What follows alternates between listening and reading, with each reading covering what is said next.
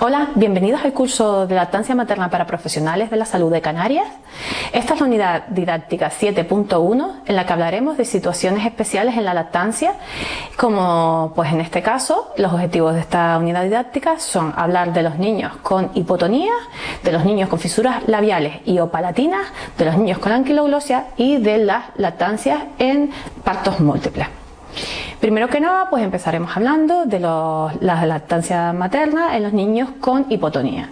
Para definir la hipotonía, pues es una disminución del tono muscular que puede ser debida a distintas enfermedades neurológicas del sistema nervioso central, periféricos, musculares, metabólicas, endocrinas, etcétera para lo que, nos, eh, lo que nos importa, sobre todo en, esta, en este curso, es que eh, pues la, disminución del tono muscular suele afectar a las estructuras bucofaringias, de modo que los niños pues, suelen tener problemas de succiones desorganizadas o succiones débiles. Por lo tanto, son una población de riesgo para la lactancia materna ineficaz. Es una población que ha sido poco estudiada pero y que la mayoría de las conclusiones que sacamos y de las que hablamos en esta, en esta unidad didáctica son derivadas del estudio de los, de, los niños con síndrome de Down y de los prematuros, que son los más estudiados. El síndrome de Down es una alteración genética que se deriva de tener un tercer cromosoma 21 y que en el 90% de los casos tienen asociada hipotonía en mayor o menor grado. Aparte de la hipotonía, suelen tener también otros problemas, como suelen ser malformaciones cardíacas, suelen ser pacientes con cardiopatía, alteraciones, eh, malformaciones digestivas y luego pues tienen mayor riesgo de tener problemas como son las otitis media, las infecciones respiratorias de repetición y las macrooclusión dentaria. En todos estos problemas, la lactancia materna en la población sana ha demostrado un efecto protector. Por lo tanto, la lactancia materna en este grupo de pacientes tiene un potencial efecto y por eso tenemos que eh, potenciarla pues todavía y favorecerla todavía más. El niño con hipotonía, el niño con síndrome de Down, eh, se, ha estudiado pues, mediante pues, estudios ecográficos en los que se ha visto que tienen una succión más débil o menos eficiente por varios motivos. Por un lado, porque tienen una disminución de los movimientos peristálticos de su lengua. Aparte, pues eh, tienen eh, disminución de la presión intraoral negativa que generan, frecuencias de tomas más cortas, menos frecuencia de tomas y tomas más cortas en algunas ocasiones. Aparte tienen una macroglosia y la macroglosia dificulta, puede dificultar mayor, eh, todavía aún más en lo que es el agarre. Estos niños, cuando se han hecho estos estudios ecográficos, se ha visto que suelen tener una mejoría con el paso del tiempo, de modo que a los cuatro meses se ha visto que los niños aumentan la frecuencia de las tomas y también la presión intraoral que son capaces de generar. A los ocho meses esa presión intraoral todavía es mayor y aparte cuando se estudian, a las, han preguntado a las mamás sobre la percepción, sobre la lactancia, también refieren ellas una mejoría en torno a tres o cuatro meses. Esto nos puede ayudar a la hora de poner una temporalidad y explicar a las mamás con niños con estos problemas que a veces con el tiempo pues mejoran.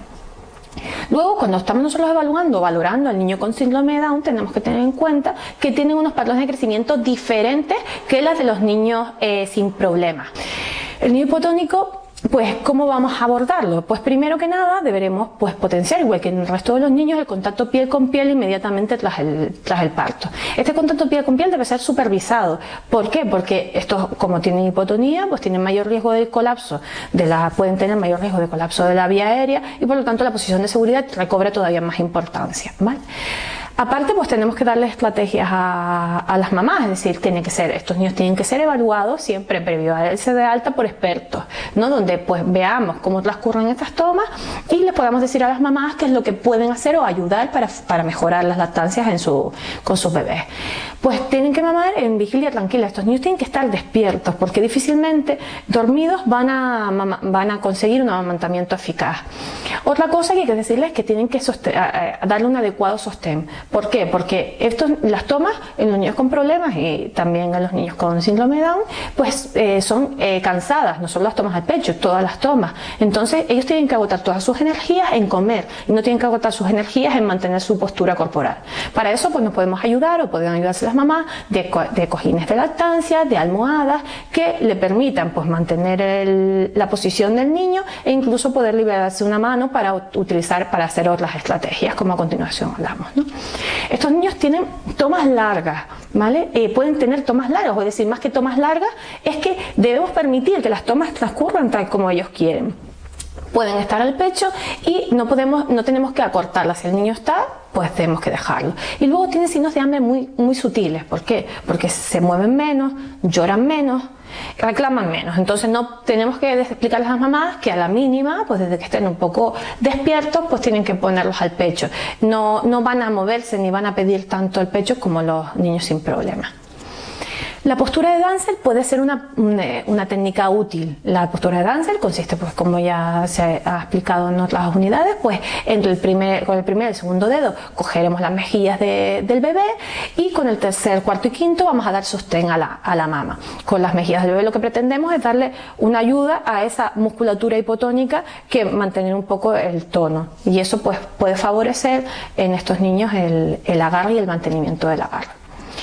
Podemos utilizar otras, tácticas como es la llamada de la leche, es decir, estimulando el pezón justo antes de la toma hacia el niño cuando se agarra el pecho y directamente recibe flujo de leche y no tiene que estar llamando al reflejo de eyección. Y utilizar la compresión mamaria también va a aumentar la referencia de leche en la toma. Puede ser que, bueno, pues no, tenemos que tener las pezoneras como primera opción, pero sí tener en cuenta que los niños con problemas, como por ejemplo los niños con síndrome de Down, pueden ser una estrategia de lactancia cuando el resto ha fallado, ¿vale? Y que si todo lo anterior, pues no conseguimos tener un crecimiento adecuado un agarre adecuado, pues eh, podremos valorar la triple alimentación hasta que esos problemas se vayan resolviendo. De modo que la mami le, le dejaremos que el niño tome el pecho todo el tiempo que ellos quieran, ¿vale? Le daremos todas las veces que necesiten, extraeremos leche y luego la suplementaremos con la leche materna previamente extraída. La fisura labial y o palatina es un trastorno, eh, una malformación congénita que se suele producir en etapas muy precoces del embarazo y que consiste en la, fisura labial, em, la pérdida, una malformación del labio superior que puede ser unio bilateral y de mayor o menor grado, de modo que puede aparecer una mínima muesca en el labio superior hasta eh, llegar hacia la, hacia la nariz. Eh, la fisura palatina, lo que se produce es una pérdida de fusión del paladar a nivel de la línea media. El paladar se cierra desde atrás hacia adelante, de modo que en la parte posterior es el paladar blando, la parte anterior es el paladar duro, por lo que te podemos tener fisuras que solo afecten al paladar blando y que vayan progresando hacia adelante en mayor o menor grado. Y también puede ser el defecto mayor o menor. En un 50% de los casos, ambas confluyen, si hay fisuras labio-palatina. Si, ya conocemos la fisiología de la lactancia y la fisiología de la succión y deglución, sabemos que lo que es lo que, la importancia que tiene el paladar y, el labio para, la, eh, para generar una presión intraural negativa. Estos niños aparte tienen mayor riesgo de aspiración, sobre todo los niños con fisuras palatinas, ¿no? porque hay reflujo nasal de la leche hacia reflujo de la nasal y eh, pues tienen también mayor riesgo de otitis medias agudas, de malformación dentaria, de articulación de fonema y que evidentemente pues todo esto se, puede, se podría beneficiar de la lactancia materna. Debe individualizarse eh, cada caso y todos estos niños deben ser valorados por expertos para valorar toda la toma y valorar cuáles son las estrategias adecuadas en cada uno de estos pacientes. El tamaño y la localización son importantes. Eh, hay evidencia científica moderada, de grado moderado, de que los niños con fisuras labiales generan una presión intraoral suficientemente buena y que tienen lactancias maternas eficaces, en cambio con las fisuras palatinas, pues hay mm, una evidencia de que tienen más dificultades y tienen mayor riesgo de generar presiones intraorales que no son, no son no son óptimas y tienen menores tasas de, de, éxitos de lactancia que los niños con fisuras labiales y con los niños sin problemas. Y por eso pues tenemos también que estar muy atentos. Y después de la cirugía pues bueno, no se sabe lo que, lo que pasa. En el caso de las fisuras labiales, que vamos a, ¿cómo lo podemos abordar? Pues estrategias que nos pueden ayudar a la hora de una fisura labial es pues saber que eh, preferentemente intentaremos que el defecto quede hacia la parte superior del pecho, pues como aparece en la figura. Esto puede hacer que en distintos pechos pues que utilizar, la mamá puede utilizar distintas posturas. En el lado, por ejemplo, si el defecto es izquierdo, si lo ponemos en el, lo intentaremos poner en, cuna en el pecho izquierdo, por ejemplo, viene, pero en cambio en el pecho derecho utilizaremos a lo mejor una postura de rugby, ¿vale? Para intentar que eso, que el defecto quede hacia la parte superior. Estos son todo ideas y que hay que valorarlo siempre con el paciente y con la mamá. También otras cosas que se pueden sugerir a la mamá es que utilice uno o dos dedos para cerrar eh, lo que es la fisura labial o bien utilizar el primer y el segundo dedo para apretando las mejillas disminuir el tamaño del defecto y esto puede ayudar a eso, a que el defecto sea menor y entonces pues haya menos escape de, aire por ese, por ese defecto. Si es bilateral pues puede ser muy útil la postura eh, caballito la técnica de arcajada, ¿vale? En las fisuras palatinas y o labiopalatinas, pues aquí sí que se prefieren, se prefieren siempre posiciones semiverticales. ¿Por qué? Para disminuir lo que es el, reflejo, el reflujo nasal de leche. También si el niño tiene retrognatia, como puede ser los síndromes de Pierre-Robin, pues en estos niños utilizar la técnica de Dancer te puede ayudar para atraer un poco la mandíbula hacia, eh, mm, hacia adelante. Si el defecto es pequeño, podemos decirle a la mamá que intente alojar lo que es el tejido mamario, el complejo pezón areola, hacia la porción que no tiene defecto, no tiene fisura. ¿Vale? Alojarla ahí y no en la fisura, para que el pezón no se vaya hacia la nariz. Y si el efecto es muy grande, pues hay autores que recomiendan o que sugieren que si dejamos caer el pecho hacia adelante, pues por gravedad ese pezón areola y hacia el fondo de la boca y no se introducirá hacia la cavidad nasal. En caso de que veamos que no, que no es posible o que en un principio no es no tenemos un crecimiento latente adecuado o no hay una lactancia eficaz, ahí siempre tenemos que valorar pues, la triple alimentación nuevamente. La anquiloglosia. Primero, definir lo que es un frenillo, el frenillo lingual, que lo tenemos todos, la membrana mucosa que, que, se, que se presenta debajo de la lengua y que, pues cuando aparece pues eh, engrosada y limita la función, los movimientos de la lengua, pues se denomina anquiloglosia. La movilidad, de la lengua es de vital importancia en la lactancia y la anquiloglosia, donde los movimientos que se suelen ver más afectados son los de lateralización, los de extensión y los de elevación de la lengua.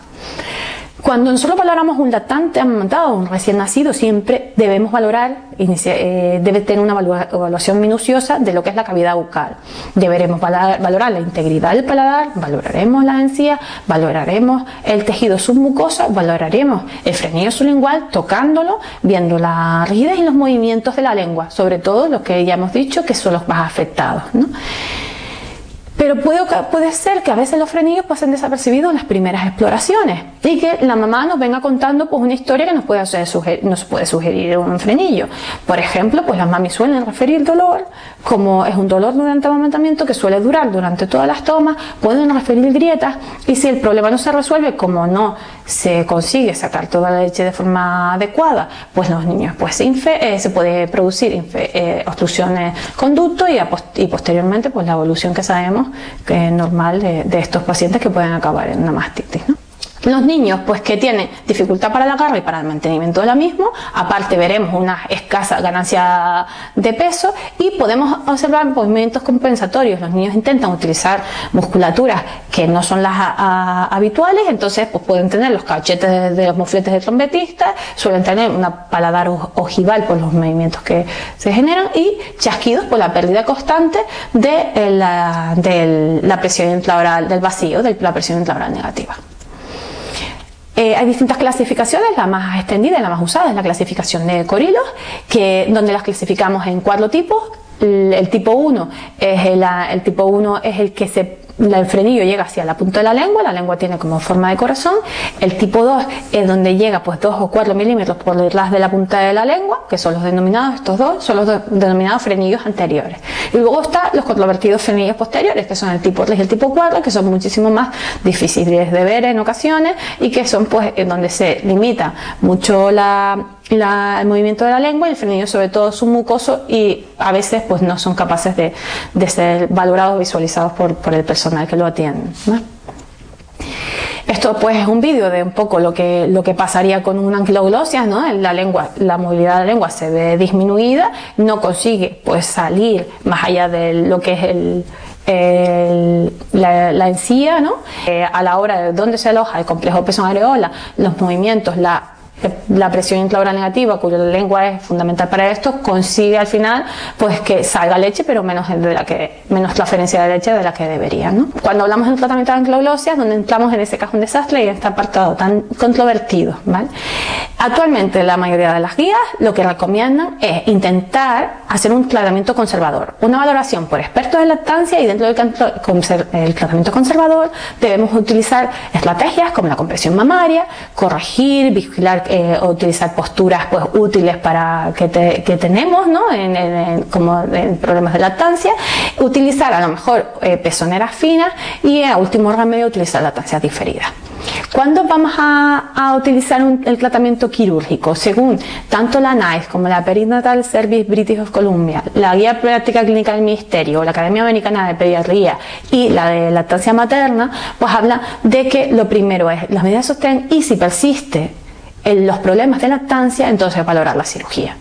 En la guía de práctica clínica de nuestro ministerio en 2017 hacen una revisión y donde solamente encuentran eh, estudios de calidad mm, de, calidad leve que nos, de calidad mm, leve que nos dicen que si nosotros intervenimos el dolor no se modifica pero la percepción materna de duración de lactancia es un poco mayor y de la eficacia de la lactancia a corto plazo también. Entonces, pues sugieren que a lo mejor si el tratamiento conservador no es eficaz, lo ideal es hacer una frenotomía por personal experto. La frenotomía es un corte de, este, de esta de esta membrana sublingual y la frenuloplastia ya es la que es una plastia del frenillo que se realiza bajo anestesia general y eso ya la realizan los cirujanos y siempre eh, pues, pues la técnica de elección para los tipos REGI tipo 4. ¿vale?